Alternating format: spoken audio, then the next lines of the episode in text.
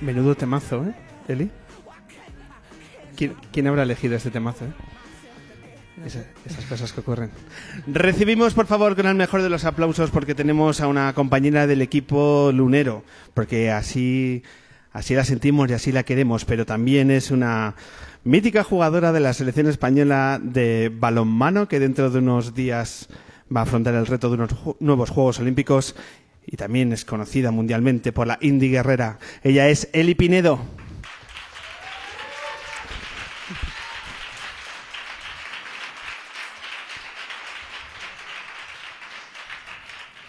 Eli, muy buenas tardes. Hola, ¿qué tal?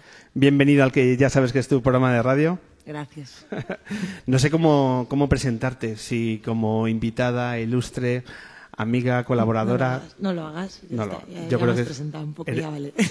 Eres la suma de todo esto.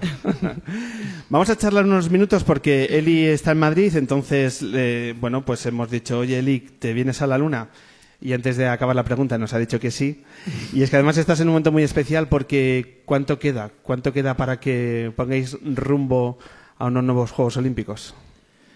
Mm, Bueno, pues algo más de un mes todavía. Eh, nos queda el 27 de este mes, ya nos concentramos y prácticamente todo el mes de julio eh, estaremos entrenando duro para, para en agosto ir a, a Río y llegar en buena forma física. Este mes se hace muy largo. Eh, sí, porque cuanto más se acerca la fecha, más ganas tenemos de que llegue, supongo, y sí, se hace duro.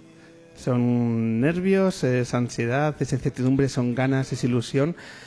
Hablamos de tus Juegos Olímpicos número Los segundos. los segundos. Des- Sí. después de Londres, que ocurrió lo que ocurrió. Que ocurrió lo que ocurrió, que la liamos.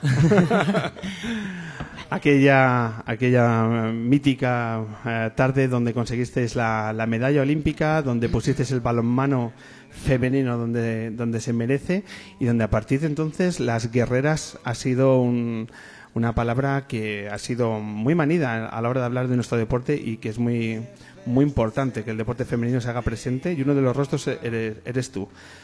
Eli, eh, ¿cómo preparáis este mes? Eh, ¿cuándo, ¿Dónde y cuándo empieza la concentración?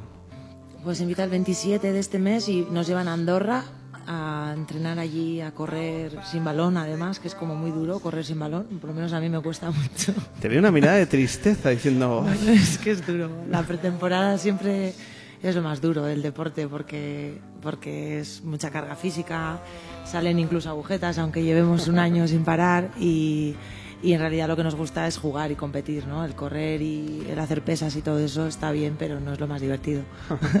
una pretemporada además después de, de finalizar 8 o 9 meses de, de temporada, donde además habéis tenido campeonato con la, con la selección. Físicamente cuesta, pero mentalmente uno se pone las pilas más rápido sabiendo que afrontas unos Juegos Olímpicos. Sí, bueno, hemos terminado a, a finales de mayo, primeros de junio, y nos han dejado 20 días de vacaciones no activas, porque tenemos que hacer trabajo por nuestra cuenta, pero 20 días para desconectar un poco y volver renovadas y con ganas, porque si no, psicológicamente también es duro. Sí. ¿Va a haber eh, durante este mes algún momento en el que podéis desconectar? Que yo creo que es eh, muy necesario para, para vosotras, para que la mente también funcione en- a lo largo de, antes de tomar el, el vuelo a Río. Sí, tenemos dos concentraciones en julio y entre una y otra hay como cuatro o cinco días ahí también para... Pero bueno, tampoco nos va a dar mucho de sí, pero son importantes. Además viajáis a Noruega, hacéis torneo allí. Sí, un torneo allí. ¿Vais a jugar con vuestras amigas íntimas? La... Sí, la Noruega. Las noruegas. Las amiguitas. no ganan siempre. ¿Cómo están? Eh, ¿Veis que es factible? Siempre están bien. Siempre están bien, no, no hay no duda fallan. en ello. No, no. Eli, es inevitable eh, preguntarte por lo que, bueno, eh, muchos eh, deportistas está siendo un- una preocupación y más después de las declaraciones de Pau Gasol estos días sobre el tema del famoso virus eh, Zika y la implicación que puede tener en los deportistas durante los Juegos Olímpicos. En tu opinión, ¿cómo estás viviendo todo, todas estas noticias y qué despierta en ti y en la selección de, de balonmano? Bueno, pues hay, notas que hay algo de preocupación en el grupo, pero vamos, tampoco excesiva, por lo menos en nuestro equipo no. No sé si al final creo que tenemos tantas ganas de ir que, que lo del Zika, pues sé que se están tomando las medidas preventivas adecuadas y demás y, y habrá que estar atentos, pues, pues ya nos han, el médico ya nos ha dado mil consejos y nos dará mil antes de llegar allí también, pero vamos, no estamos pensando en los juegos y el Zika pasa ahora mismo en un, se- en un segundo plano. Eh, sí, bueno, para mí sí, no sé. Está, eh, ¿Estáis recibiendo eh, formación a, a nivel de la Federación Española de Balonmano o del Comité Olímpico Español? ¿Hay una preocupación quizá más intensa y por tanto os están formando? ¿O a día de hoy con completa normalidad? Completa normalidad. Ahí nos están informando, sobre todo a nuestro médico, que es el que luego nos traslada todo, y sé que en el Comité Olímpico están han llegado a un acuerdo con alguna marca de repelente o no sé qué exactamente y tal, pero pero nosotros estamos a lo nuestro, no, no lo sé. Eh, parece que el único preocupado es Pau Gasol. Yo creo que, que las declaraciones de Pau Gasol han sido, han sido estratégicamente dichas para que se nos informe y se, y se trate el tema como se debe y no se pase de ello, creo. Creo entender que ha podido ser por eso, porque cuando hablaba de mover de fecha y de, y de lugar a unos Juegos Olímpicos, él sabe que eso es imposible. Entonces, creo que habrá sido por eso, pero no lo sé. Está haciendo labores quizá de capitán de la delegación española. ¿no? Total, sí, que sí. tiene galones para ello. Desde luego. Además, para hacerlo. Bueno, dentro del equipo lunero tenemos eh, eh, gente eh, natural de Brasil y, y nos están nos está meses diciendo, digo, tranquilos, que es que eh, los Juegos Olímpicos es en invierno y a partir de ahí todo cambia.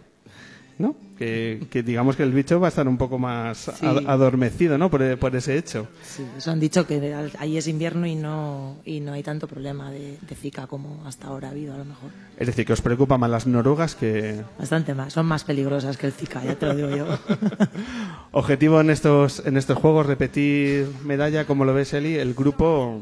El grupo es un grupo muy difícil. Pues no sé, yo supongo que la gente al haber ganado el bronce olímpico en Londres espera un montón de nosotras y nosotras pues vamos a darlo todo como siempre, pero es que somos capaces de lo mejor y de lo peor y, y, bueno, esperamos hacer algo bonito y, y bueno, tenemos un grupo potente, sí.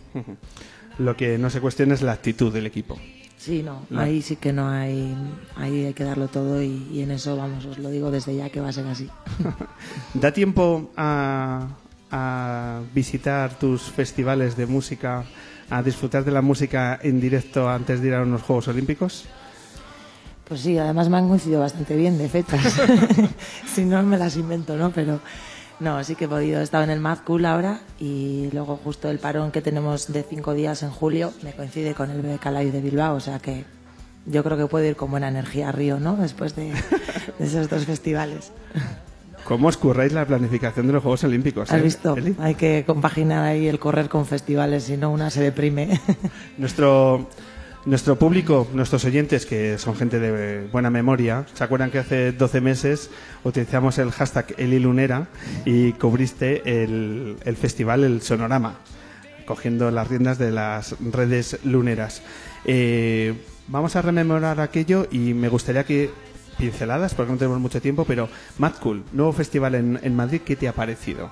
A nivel de organización y qué conciertos son los que más te han gustado estos días en los que has estado presente.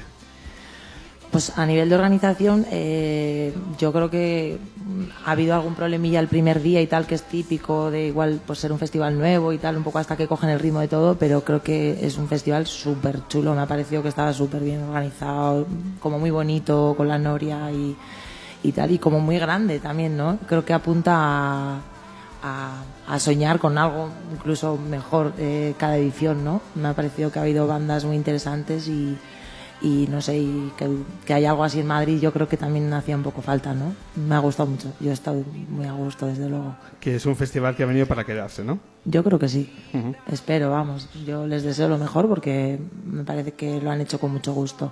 ¿Y qué conciertos van a habitar en tu memoria de lo que ha ocurrido este fin de semana en Madrid?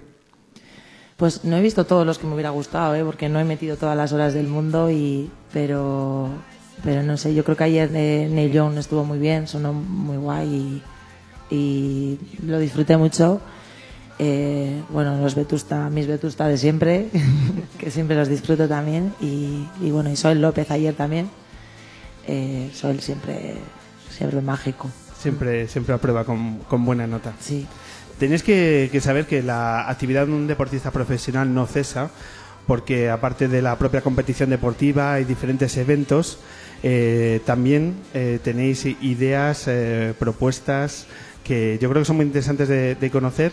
Y en este caso, Eli, también has tenido tiempo para lanzar tu, eh, propia línea de moda. Un proyecto que va de la mano de una de sus compañeras de la selección y que nos gustaría que nos contara porque además tiene un fin que yo creo que es necesario saber y conocer. Cuéntanos qué es London 717. Pues London 717 es eh, una marca de ropa que, hemos lanzado hace menos de un mes eh, Bea Fernández, que es compañera mía del equipo de la selección y amiga también y yo. Eh, y bueno, son todo prendas ecológicas de algodón orgánico, algodón, lino, tencel, modal. Y bueno, nos ha parecido que apostar por el tema ecológico pues era un poco seguir la línea mm, o un poco la filosofía de vida que, que entendemos las dos que tenemos, ¿no? Mm, bajo una producción sostenible que cuida el medio ambiente, que cuida al trabajador, que no hay niños por detrás trabajando y demás. Y, mm, y bueno, y pues hemos empezado online con la página web london717.com porque al final al estar en activo es como muy difícil pues hacer tienda física o, o poner tienda, que en un futuro si todo va bien pues lo haremos. Y, y, luego, como no, pues el 5% de los beneficios que obtengamos eh, van a ir destinados al deporte femenino, ¿no? Pues no podíamos eh, desligarnos de, de, algo por lo que llevamos luchando siempre, que es que se nos trate por igual y sabemos que hay muchas niñas en exclusión social o también poderlo destinar en modo de campus deportivos, ¿no? No solo balonmano femenino, sino deporte femenino en general, para que pues, las niñas y las mujeres eh, se nos trate como, como creo que, que, nos hemos ganado, ¿no? Que se nos trate. Que tengáis, eh, que tengáis un trato cada vez más parecido al deporte masculino y que, por ejemplo, en los programas deportivos y en los periódicos, pues se hable un poco más, no solo cada cuatro años, con cada épica victoria de las guerreras, que ocurren cosas muy interesantes en el deporte femenino. Hay que saber vender el producto, pero hay que dejar vender el producto, ¿no? Exacto.